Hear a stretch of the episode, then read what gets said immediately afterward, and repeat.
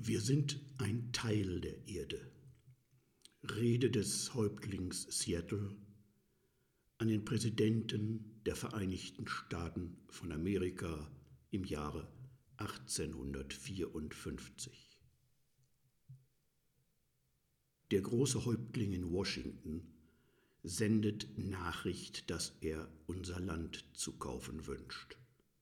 Der große Häuptling sendet uns auch Worte der Freundschaft und des guten Willens.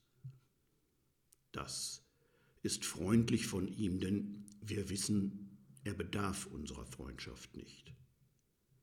Aber wir werden sein Angebot bedenken, denn wir wissen, wenn wir nicht verkaufen, kommt vielleicht der weiße Mann mit Gewehren und nimmt sich unser Land. Wir werden also unsere Entscheidung treffen. Was Häuptling Seattle sagt, darauf kann sich der große Häuptling in Washington verlassen, so sicher, wie sich unser weißer Bruder auf die Wiederkehr der Jahreszeiten verlassen kann. Meine Worte sind wie die Sterne, sie gehen nicht unter. Und ich sage jetzt dem großen Häuptling in Washington, jeder Teil dieser Erde ist meinem Volk heilig. Jede glitzernde Tannennadel, jeder sandige Strand, jeder Nebel in den dunklen Wäldern, jede Lichtung, jedes summende Insekt ist heilig in den Gedanken und Erfahrungen meines Volkes.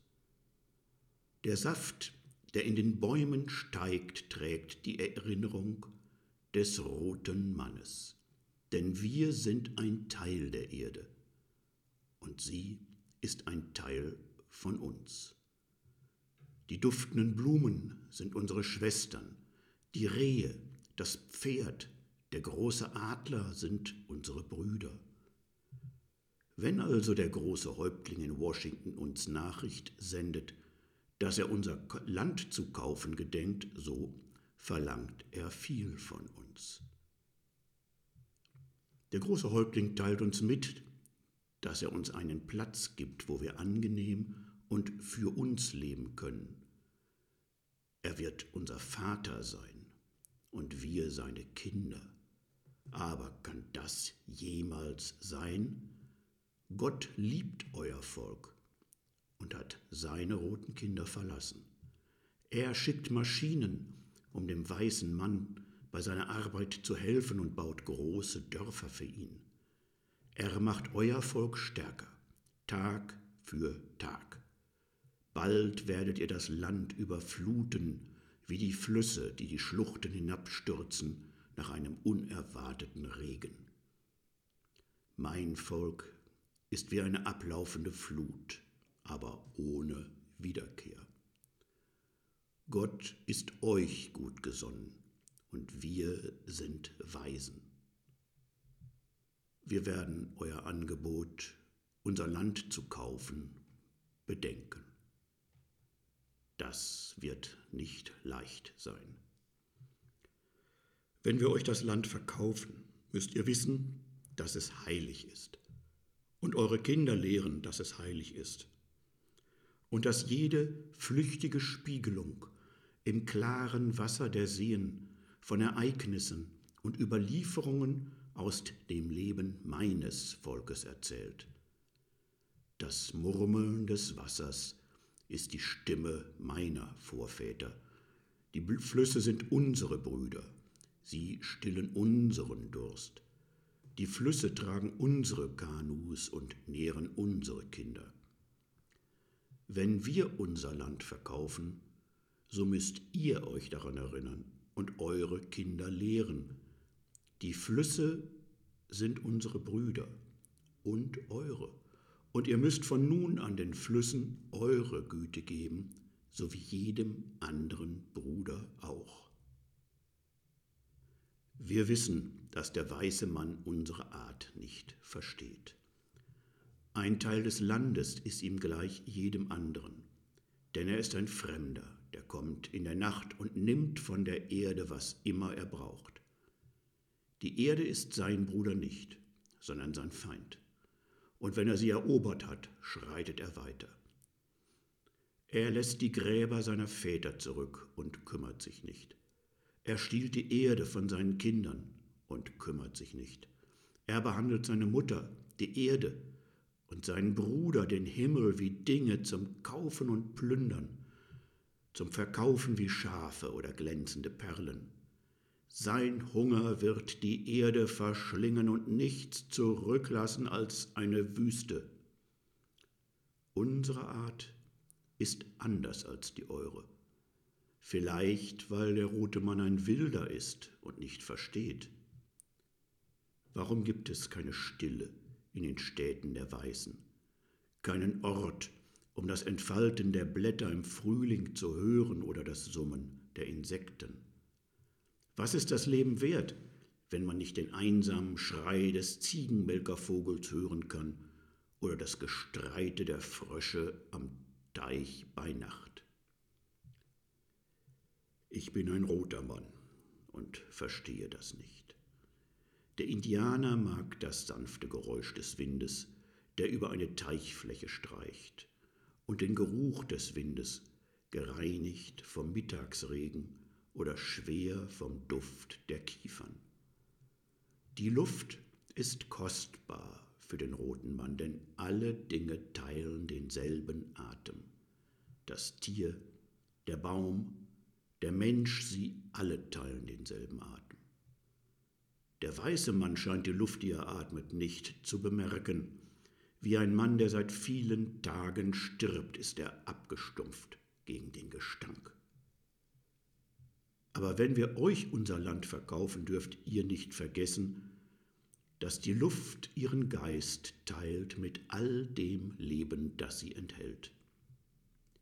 Der Wind gab unseren Vätern den ersten Atem und empfängt ihren letzten, und der Wind muss auch unseren Kindern den Lebensgeist geben. Und wenn wir euch unser Land verkaufen, so müsst ihr es als ein besonderes und geweihtes schätzen, als einen Ort, wo auch der weiße Mann spürt, dass der Wind süß duftet von den Wiesenblumen. Das Ansinnen, unser Land zu kaufen, werden wir bedenken. Und wenn wir uns entschließen, anzunehmen, so nur unter einer Bedingung. Der weiße Mann muss die Tiere des Landes behandeln wie seine Brüder. Ich bin ein Wilder und verstehe es nicht anders. Ich habe tausend verrottende Büffel gesehen, vom weißen Mann zurückgelassen, erschossen aus einem vorüberfahrenden Zug. Ich bin ein Wilder und kann nicht verstehen, wie das qualmende Eisenpferd wichtiger sein soll als der Büffel, den wir nur töten, um am Leben zu bleiben. Was ist der Mensch ohne die Tiere? Wären alle Tiere fort, so stürbe der Mensch an großer Einsamkeit des Geistes. Was immer den Tieren geschieht, geschieht bald auch den Menschen. Denn alle Dinge sind miteinander verbunden. Was die Erde befällt, befällt auch die Söhne der Erde. Wenn Menschen auf die Erde spucken, bespeien sie sich selbst. Denn das wissen wir. Die Erde gehört nicht den Menschen. Der Mensch gehört zur Erde. Der Mensch schuf nicht das Gewebe des Lebens. Er ist darin nur eine Faser. Was immer ihr dem Gewebe antut, das tut ihr euch selber an das Ansinnen des weißen Mannes, unser Land zu kaufen, werden wir bedenken. Aber mein Volk fragt, was denn will der weiße Mann kaufen? Wie kann man den Himmel oder die Wärme der Erde kaufen oder die Schnelligkeit der Antilope? Wie können wir euch diese Dinge verkaufen und wie könnt ihr sie kaufen? Wenn wir nicht die Frische der Luft und das Glitzern des Wassers besitzen, wie könnt ihr sie von uns kaufen? Könnt ihr die Büffel zurückkaufen, wenn der letzte getötet ist? Wir werden euer Angebot bedenken. Wir wissen, wenn wir nicht verkaufen, kommt wahrscheinlich der weiße Mann mit Waffen und nimmt sich unser Land. Aber wir sind wilde. Der weiße Mann, vorübergehend im Besitz der Macht, glaubt, er sei schon Gott, dem die Erde gehört. Doch wie kann ein Mensch seine Mutter besitzen? Wir werden euer Angebot, unser Land zu kaufen, bedenken. Wir werden euer Angebot bedenken, in das Reservat zu gehen. Wir werden abseits und in Frieden leben. Es ist unwichtig, wo wir den Rest unserer Tage verbringen. Es sind nicht mehr viele. Aber warum soll ich trauern über den Untergang meines Volkes? Völker bestehen aus Menschen, nichts anderem. Menschen kommen und gehen wie die Wellen im Meer. Selbst der weiße Mann, dessen Gott mit ihm wandelt und redet wie Freund zu Freund, kann der gemeinsamen Bestimmung nicht entgehen. Vielleicht sind wir doch Brüder. Wir werden sehen. Auch die Weißen werden vergehen, eher vielleicht als alle anderen Stämme. Aber in eurem Untergang werdet ihr hell strahlen, angefeuert von der Stärke des Gottes, der euch in dieses Land brachte und euch bestimmte über dieses Land und den roten Mann zu herrschen. Diese Bestimmung ist uns ein Rätsel. Wenn die Büffel alle geschlachtet sind, die wilden Pferde gezähmt, die heimlichen Winkel des Waldes schwer vom Geruch vieler Menschen und der Anblick reifer Hügel geschändet von redenden Drähten, wo ist das Dickicht? Fort. Wo der Adler? Fort. Gott gab euch Herrschaft über die Tiere, die Wälder und den roten Mann aus einem besonderen Grund, doch dieser Grund ist uns ein Rätsel. Vielleicht könnten wir es verstehen, wenn wir wüssten, wovon der weise Mann träumt, welche Hoffnungen er seinen Kindern an langen Winterabenden schildert und welche Visionen er in ihre Vorstellungen brennt, so dass sie sich nach einem Morgen sehnen aber wir sind Wilde und die Träume des weißen Mannes sind uns verborgen. Wir werden euer Angebot bedenken. Wenn der letzte rote Mann von dieser Erde gewichen ist und sein Gedächtnis nur noch der Schatten einer Wolke über der Prärie wird immer noch der Geist meiner Väter in diesen Ufern und diesen Wäldern lebendig sein. Denn sie liebten diese Erde wie das Neugeborene den Herzschlag seiner Mutter. Wenn wir euch unser Land verkaufen, liebt es so, wie wir es liebten. Kümmert euch, so wie wir uns kümmerten. Behaltet die Erinnerung an das Land, so wie es ist, wenn ihr es nehmt, und mit all eurer Stärke, eurem Geist, eurem Herzen, erhaltet es für eure Kinder und liebt es, so wie Gott uns alle lebt.